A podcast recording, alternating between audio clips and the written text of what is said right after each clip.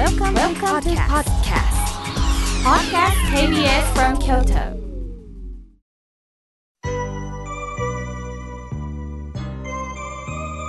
さあここからはもうたくさんのメッセージをいただきましたので順に紹介させていただきます妙慶さんスタッフの皆さんおはようございますいつも楽しみに拝聴しています先日ドラッグストアでレジ待ちをしていたら80歳ぐらいの女性が見品の私にクーポン券が今日までなんで使ってくださいと言ってくださり私に手渡しくださったんです。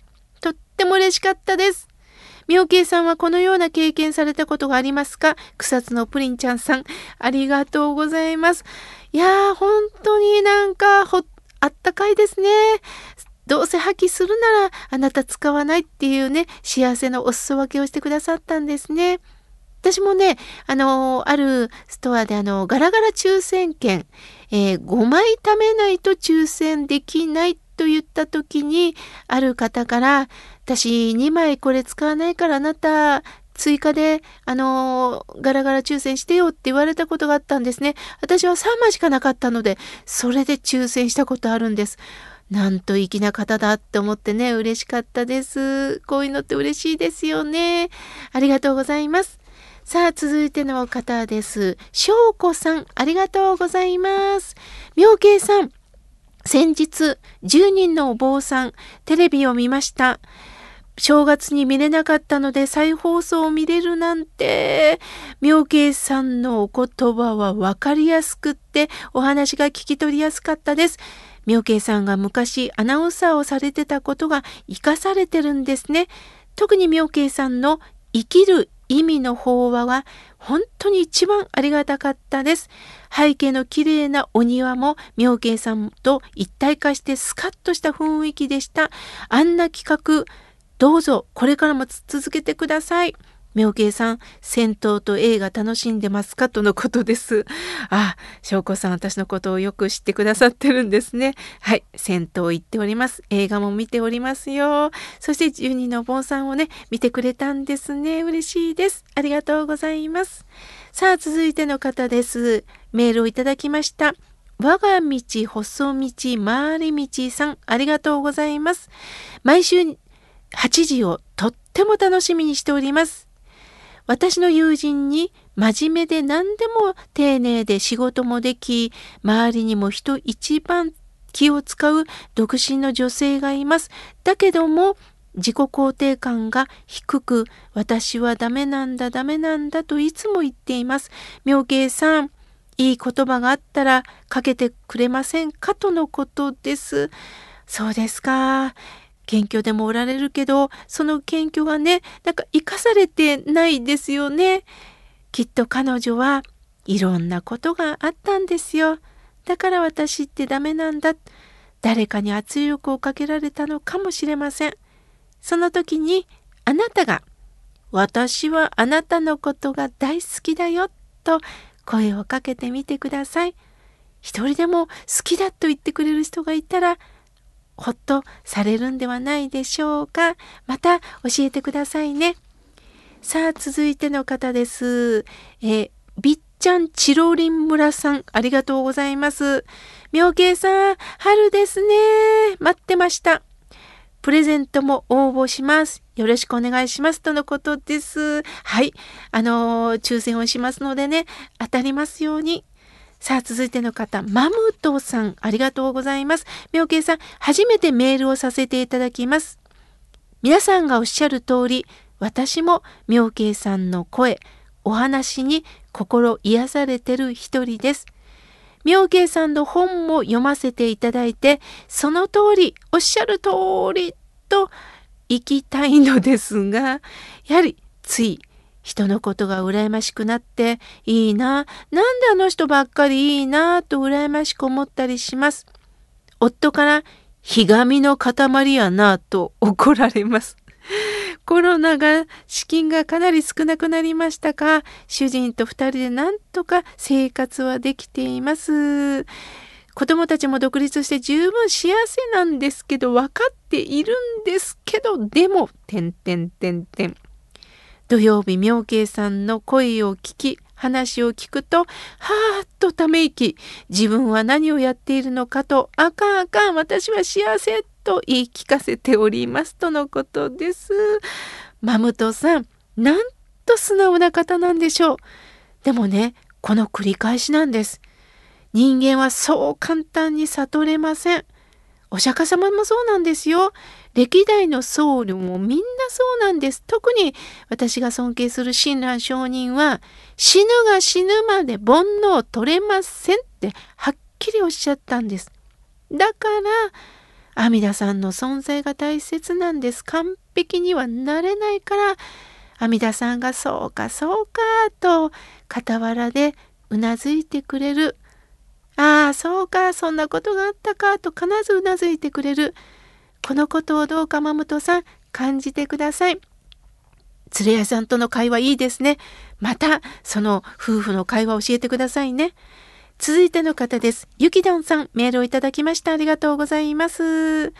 頑張るぞの子供の声に、孫の顔を思い浮かべ、妙慶さんのメッセージとともに癒されています。またタイムフリーでも聞き入っております。心の平安を保つために妙慶さんのラジオは本当にありがたいです。ファンになって4年目に入ります。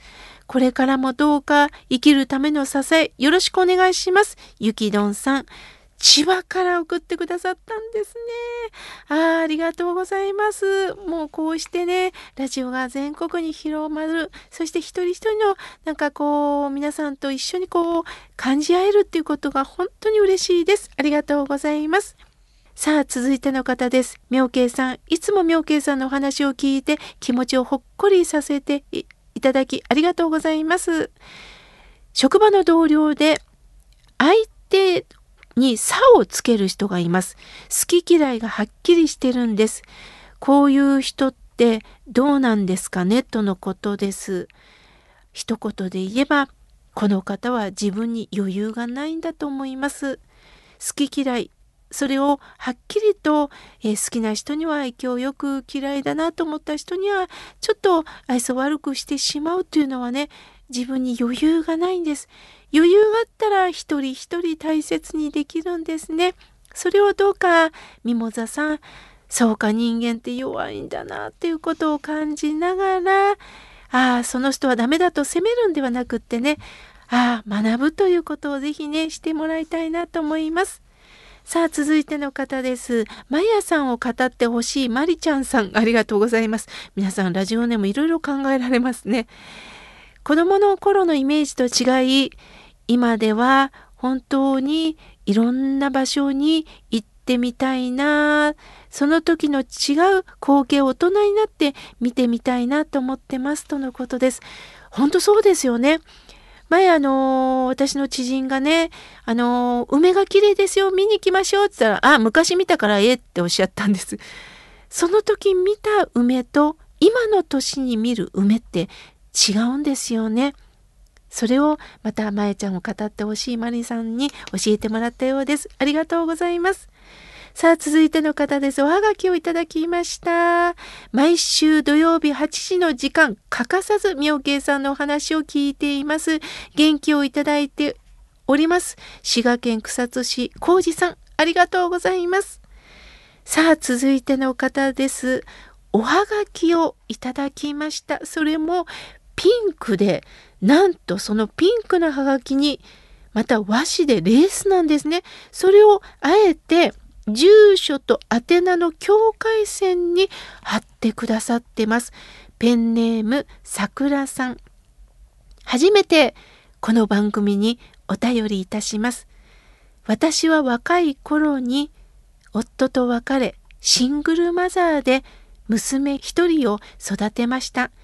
いろんなことがあって苦労が絶えなかったんですが、60を超えて一人暮らしの低年金生活、YouTube で旅行を見るのが好きで、そこに行った気分を味わい、長い人生の中で今一番静かな時間を過ごしておりますとのことです。一番静かな時間をすごく深く伝わります。さくらさんがどれだけご苦労があってどれだけの思いで歯を食いしばって子供さんを育ててこられたそして今やっとほっこりになった気分で今自分の人生を楽しんでおられるんですね。桜の花びらが1234なんかこりしながら過ごしてるあなたのお顔が浮かぶようですよ。桜さん、ようこそこの番組にお便りくださいました。またスタッフと共有しながら、またゆっくり味わわさせていただきます。これからもラジオ支えてくださいね。さあ、続いての方です。みぐりんさん、ありがとうございます。メールをいただきました。今日はのんびりというか、実は息子が濃厚接触者の可能性が高くって、そして今家におります。今までコロナ他人事でしたとのことです。本当そうなんですよね。どれだけ周りで感染されたあららっていうぐらいだったのかもしれません。しかし身近に誰かが感染したと聞いた時には一言じゃないな。そのぐらいの緊張感もいる。でも緊張感だけだと免疫も下がるんでね、どこかでちょっとほっこりしながらも、まだまだ油断はできませんが、えー、まもなく咲いてくる桜も楽しみながら過ごしたいものですよね。ありがとうございます。さあ、続いての方です。メールをいただきました。ラジオネームひだまりさん、ありがとうございます。妙慶さん、いつも法話のラジオありがたくお言葉をいただいています。妙慶さんの言葉の文章というのは生き方の教科書のようで、スーッとその言葉が入ってきます。何度も何度もいろんな問題にぶち当たる私ですが、でもこの番組が本当に支えです。これからもずっと応援しています。ひだまりさん、そんなこと言っていただいてありがとうございます。しかし、私が編み出した言葉は一言もないんです。私もいろんな人から教えていただき、師匠からいろんな言葉で本当に諭していただき、ある時に怒られて、蓮如上人、親鸞上人はじめ蓮如上人のお言葉に出会い、いろんな僧侶の方の教えをいただきながらの言葉だと思ってます。全部つながってるんですよね。まだまだたくさんのメッセージを、えー、いただきましたが、来週紹介させていただきます。